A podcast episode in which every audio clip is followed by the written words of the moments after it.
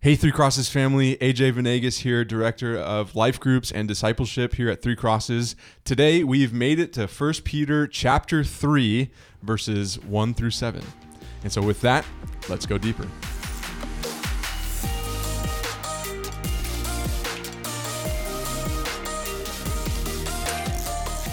Well, congratulations, listeners. You've made it to chapter three of First Peter. Here to talk about verses one through seven, again, is Pastor Danny Strange. Pastor Danny, welcome back. Thanks for having me back. So let's dive in. Uh, we are going to read these uh, section of verses, sort of section by section, and break down what's going on. So uh, let's start here at verse one. Wives, in the same way, submit yourselves to your own husbands, so that if any of them do not believe the word, they may be won over without words by the behavior of their wives, when they see the purity and reverence of your lives. So I want to stop there because we come across another demographic that Peter is talking to. Uh, last week we talked about um, being a good citizen and being a servant or a slave in the Greco Roman culture. And so here we come today with this tension of we have a conversation about women and wives in our modern 21st century lens, but it's almost a challenge that we wrestled with last week to step into the Greco Roman context here. And so, Pastor Danny, I'm wondering if you can help us take ourselves and put us into the shoes of the Greco Roman context and what is Peter trying to do in this conversation about wives? Yeah, if you listen to the message on Sunday, what we walked through was kind of starting at the created order, this idea of marriage, a picture coming from the first few chapters of Genesis. And in those chapters, we see a picture of man and woman created distinctly and differently from one another, each bringing something different to the table, but becoming one flesh, submitting to one another, and having the fruit of that uh, be children, be the mission of God, be these different things that God has uh, ordained that men and women together in marriage should do as they walk and live together on planet Earth. And what we said on Sunday is that what happens in Genesis 3 is sin enters into the world and starts to break marriages. And one of the problems that happens is that as you follow the story through the narrative of Scripture, we see that the sin nature, the curse of mankind, becomes more codified in the culture of God's people and of the world than the true design for marriage. And so, in the Greco Roman culture, for example, we see this idea that sometimes people today will refer to as the patriarchy with a, a pejorative sense that it's not just a, a society where men are the head of the households, for example, or women traditionally stay home like a traditional values culture, but it's a, a society where men have all the power right? Where women have no voice. They're seen as intelligent beings, but intelligent beings who need to learn from their husband, for example. We see in that culture that it's a culture where women are dissuaded from leaving the home without being accompanied by their husband. We see that women are not allowed to learn unless it comes through their husband. We see in that culture that women are subjected to their husband in all things. And we even get some hints in this passage that there are things in that culture that experience that is experienced still, unfortunately, today. Things like domestic violence that is primarily perpetrated and perpetuated by the men in society. And so Peter is writing to a culture where men have all of the power and women find themselves powerless. In the same way as we talked last week about servants and masters, slaves and masters, uh, women have slightly more, not power than slaves in that culture, but slightly more of a voice or a, a personhood in the home, but not much. And so Peter is directing his uh, scripture here, his writing here, his letter here, um, even primarily to women who find themselves very often in an oppressive system, and many of whom, as he addresses, are even married to folks who are not believers. And so there's not even a hint of men in their lives who are able to love them the way that they've been ordained to love women in the scriptures so you'll find in the Greco-Roman culture, in these um, you know commentaries on the the culture here, the the woman's job in the marriage was to essentially fit into the social given order. They couldn't have friends of their own, worship the gods of the husband, and so you're right, Pastor Danny. The the man had all the power, and so I want to rewind because we've been talking about um, this key passage in chapter two, verses eleven to twelve, which talks about abstaining from the passions of the flesh, uh, the flesh, and the call to live such good lives to the point that people begin to accuse us of doing wrong. And we unpacked what it looks like to live a life that kind of aligns with the Greco Roman uh, definition of good, but then standing firm for what is uh, godly and what is uh, prescribed by Scripture.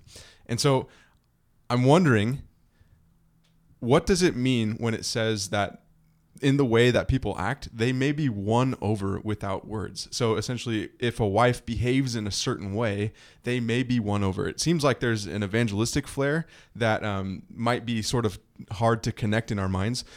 What does it say that submission is a key to evangelism? Yeah, what Peter is saying to these wives in this context, on one hand, is good news. He's telling them to live good lives.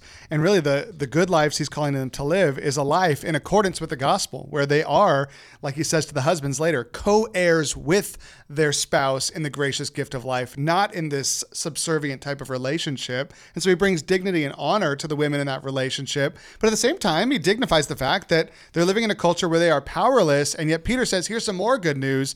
You're not as powerless as you think, even in this culture because you he says you who have unbelieving husbands they these husbands might be won over without words when they see your behavior. So wives if you're in a context where you don't have a voice in your home he says you don't need a voice to change the religion of your husband right? You don't your behavior your good works whatever you're able to do in your cultural context that might be uh, marginalizing is actually powerful, something that God can use to change the religion of your husband, which in and of itself is another subversive act in that culture, changing the religion of the household. And so Peter gives them a glimpse that even when they find themselves in a place, maybe in a household with a, a, man who's not a Christian person, who gives her no voice, no power, no mobility, and everything she does, she goes to church, she has to sneak out, and it's against the wishes of her husband, for example. Even in that case where she has no ability to be mobile or speak, Peter says, you can live in such a way that the Spirit can use you to transform your husband. And part of the hope that comes from that is, A, the hope of a, a man coming to Christ. But even for the woman, if your husband comes to faith, your life most likely will change if your husband is listening to the teachings of the apostles as well. And so there's some hope that comes in the powerful way the Spirit can work even through our submissive behavior. And so Peter continues in verse three to talk about, you know, one of the ways that uh, he feels like women and wives are called to live in the Christian culture. And he says, Your beauty should not come from outward adornment, such as elaborate hairstyles and the wearing of gold jewelry or fine clothes. Rather, it should be that of your inner self, the unfading beauty of a gentle and quiet spirit, which is of great worth in God's sight. And so I want to take the skeptic angle to this because, uh, you know, in our culture today, feminism is a word that gets thrown around a lot. And I can imagine people reading this passage and seeing oppression rather than, you know, living in a way that is good for evangelism or good to the glory of God. They're saying, well, I can't do this, I can't do that. That feels like you're suppressing women in their style, their individuality. And so I'm wondering what would you say to the skeptic that looks at this passage and sees the oppression that, you know, historically may have happened in the Christian church itself? I think you have to look at this passage and first make a decision based on study, which is is Peter coming alongside an oppressive system in his day or is Peter trying to subvert in some way the oppressive system of his day? Because if Peter is is really just trying to maintain the patriarchy, for example, then everything he's saying sounds very domineering, right? You don't need to not submit. Keep submitting. God can use that, right? Don't become beautiful. Just be a good person, right? Stay in the state that you're in. And so if that is what Peter's saying, which I don't believe he is, and we've talked about that a lot this week and last week, then yeah, then it seems like what he's doing is trying to keep women down. But if the study that we've done is true and Peter is trying to dignify and give ability and power to women in a helpless situation, then we have to read even a, a, passage like that through that lens as well. And, and I think it wouldn't be that hard if we give Peter the grace uh, to believe that he is dignifying women, to say that what he's saying is just coming alongside the advice of every mother that I've ever met that's given advice to her daughter, which is really just a summary statement of, hey, just remember what's inside is more beautiful than what's outside, right? And that really, that's all that Peter's saying is just a, a statement that we've all said to ourselves, we've all said to others, we've all said to our children, male and female, right? Be a beautiful person on the inside, not merely on the outside. So it's very easy to read Peter's words and see that that's what he's trying to say. Is um, he doesn't say don't braid your hair, he doesn't say well don't wear jewelry. He says your beauty should not come from these things, but instead the source of your beauty should be the unfading inner beauty, which is a statement that even in our very progressive culture today, everyone believes is that our beauty should be on the inside. I think one piece that that we can add to that is that one of the things that Peter is trying to do throughout the entirety of this book is help people not get drawn into the cultural values, right? Whether it's cultural values for household order or this idea of the world coming in and trying to form our opinion of what life should be about. And so part of what he's doing too is he's speaking with these women is telling them don't look longingly at the system of this world, which talks about fame and money and beauty on the outside and all these different things, right? Today that would be things like social media and looking at uh, the image of your friends and famous people and saying that's what I want to be like. Peter gives the same advice. Don't be drawn into the culture because remember the culture is what's keeping you down. Instead, submit yourself to the Lord, and He will give you power in your place to have a beautiful inner spirit that can transform you and transform your household from the inside out. I think it's fascinating that he lands on the beauty of a gentle and quiet spirit, which reminds me of the Beatitudes there of just being meek, or, you know, Jesus' is teaching saying he is gentle and humble in heart. And so it's like that inner beauty that's coming out. And um, one way Peter illuminates this is by pointing to an example, which takes us into our next session's section, starting in verse 5. For this is the way the holy women of the past who put their hope in God used to adorn themselves. They submitted themselves to their own husbands, like Sarah, who obeyed Abraham and called him her Lord. You are her daughters if you do what is right and do not give way to fear. Now, on surface level, Abraham and Sarah, they're two very prominent figures, so it makes sense to point to okay, this is like the mother of all of Israel. It started with Abraham, it continued through the line uh, of Abraham and Sarah.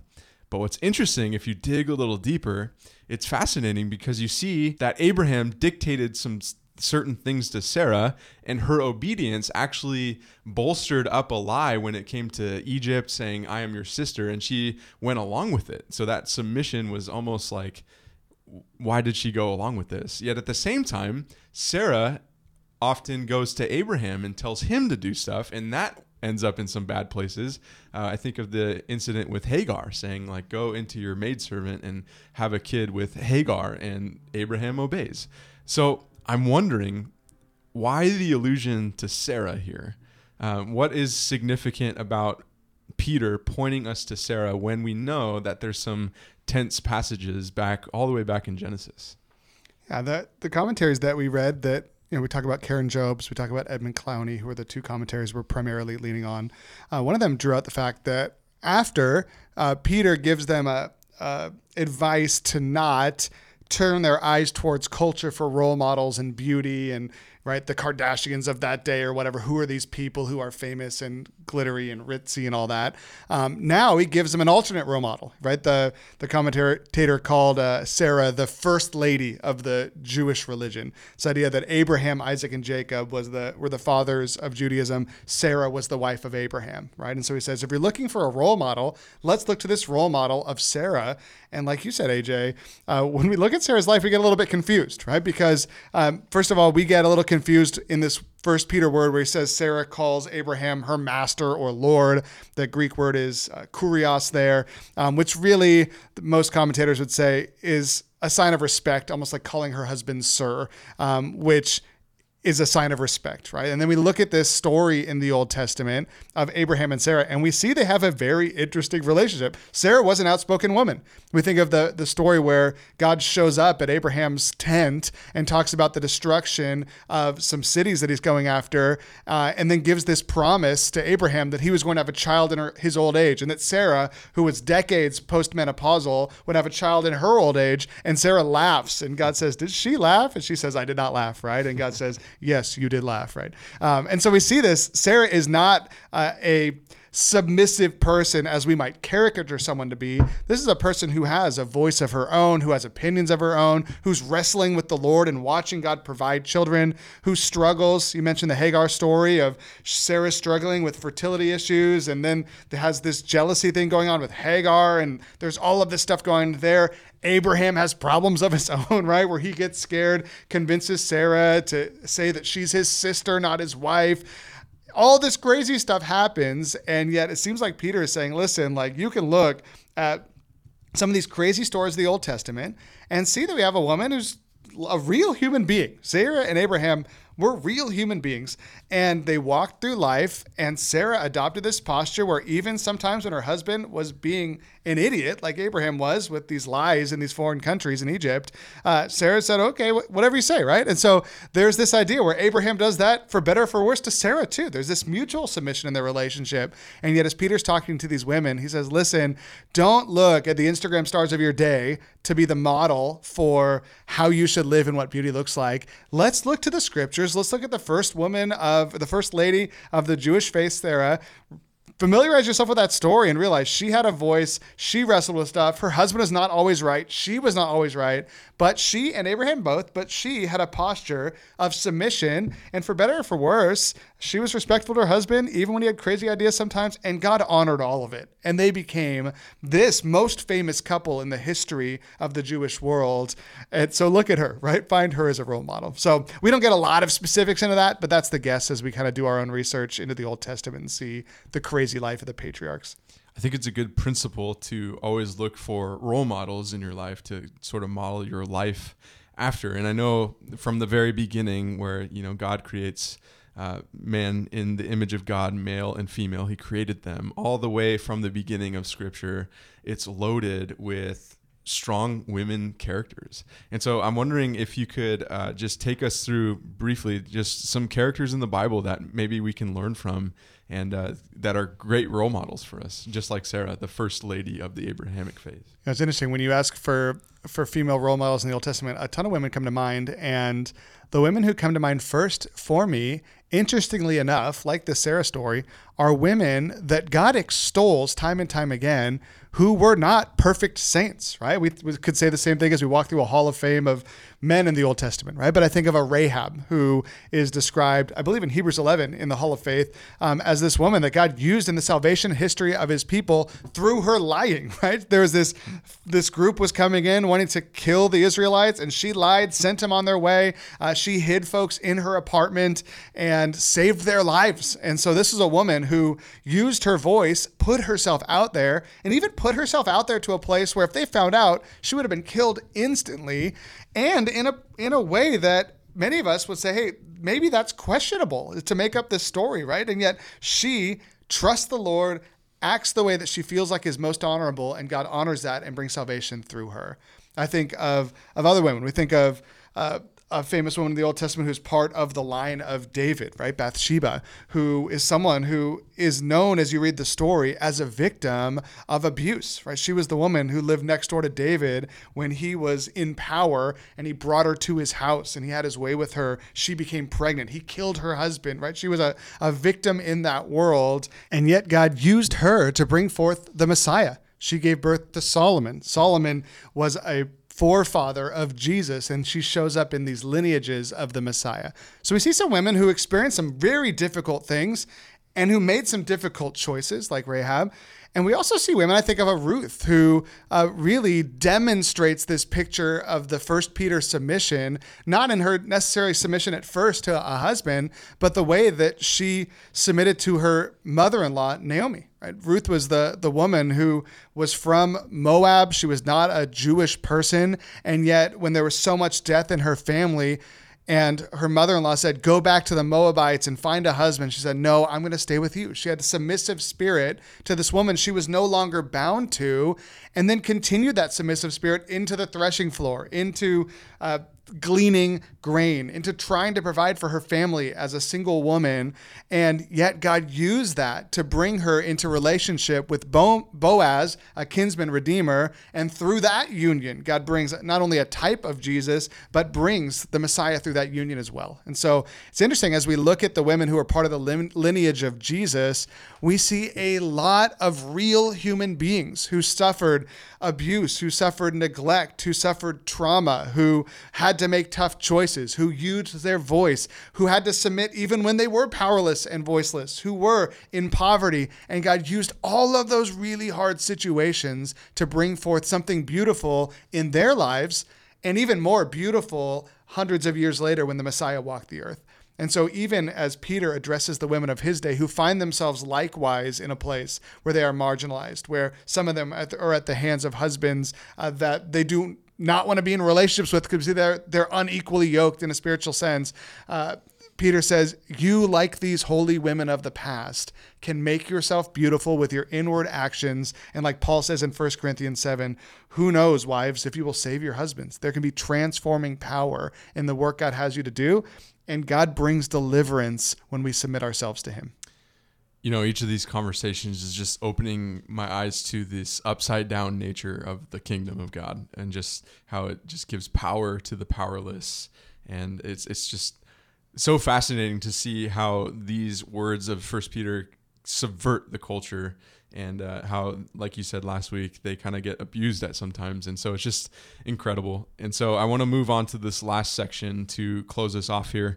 Uh, it's in verse 7 Husbands, in the same way, be considerate as you live with your wives, and treat them with respect as the weaker partner, and as heirs with you of the gracious gift of life, so that nothing will hinder your prayers.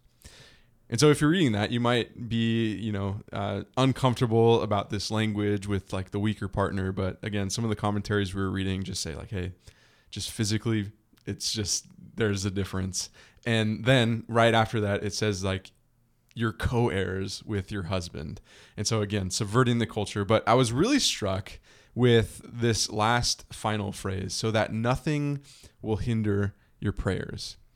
And so I'm wondering if there's a connection between this conversation about living good lives and our effectiveness in prayers or in ministry? Is there a connection? It kind of seems like that's teetering on the line of like a works based faith, of like you're not going to receive a, a, platform with God if uh, you're not performing the right deeds in this life. Or it, it, what's going on here with this last closing line towards husbands so that nothing will hinder your prayers? I think it is important for us to know that there are things that can hinder our prayers. I think of the book of James, where James says the prayer of a righteous person is powerful and effective.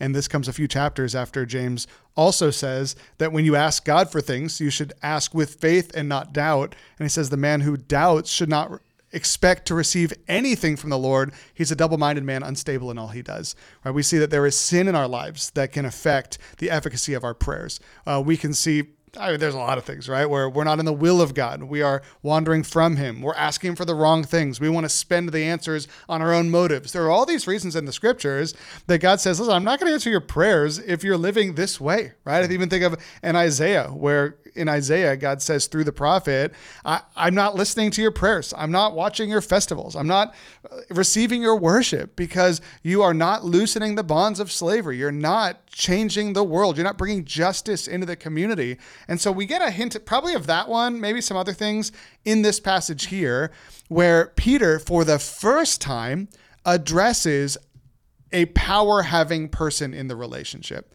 right? We said last week it's it's pretty interesting and very unique in the ancient literature that an author like Peter would address the marginalized party. Peter is the only author, and Paul, the biblical authors, are the only authors in the ancient Near East who addressed wives and slaves and subjects. Most of the authors of that day would only address the people in power. So Peter doesn't address government agents, doesn't address masters. Now, for the first time, he addresses someone with power. He addresses the husbands. And when he addresses the husbands, he tells them a couple things. He says, first, don't use your power to take advantage of your wife right? Your wife is weaker than you, like you mentioned, physically. Your wife is weaker than you socially, we've been talking about. Don't use your power to perpetuate the system. Instead, recognize your wife is a co heir with you in the gracious gift of life. And there's a bit, I would guess, of a subtext that he's giving to these husbands to say, if you want God to answer your prayers, make sure you are acting in a righteous way in your home in regards to your relationship with your wife. You might guess as well that maybe husbands had unbelieving wives in the same way that wives had unbelieving husbands. And maybe he's telling husbands, hey, there's a power um, in your good behavior towards your wife, in the same way there's a spiritual power of wives' submissive behavior towards their husband in that day. And furthermore, I think that one thing Peter might be saying is that to these husbands, their behavior can actually change the system of this world. Right? Wives, we've talked about, are just stuck within it. But husbands, as he talks to his husband, uh, to these husbands, he's giving them feedback that actually, if they lived this way, they would start to change the way that marriage worked in their culture. And so, who knows what these husbands are praying for? And yet, Peter gives them a, a bit of a you know, kind of sideways challenge to live honorable lives, to treat their wives differently than the culture treats wives, and to live in light with the line with the gospel. Because if they do that and treat their wives not as objects, not as less than, but treat their wives as co-heirs with them for the gift of life, the prayers that they have, whichever these prayers are, will be answered by God, and their lives, their wives, and their culture can even change as a result it's a beautiful harmony between that golden rule, right? Loving God and loving others, the total summation of the law. I think it goes back to that one key passage in 1 Peter 2, uh, verses 11 to 12, of how we can begin to transform the world by the way we live good lives. So, Pastor Danny, thank you for reminding us of that truth, and uh, may we continue to live for the glory of God.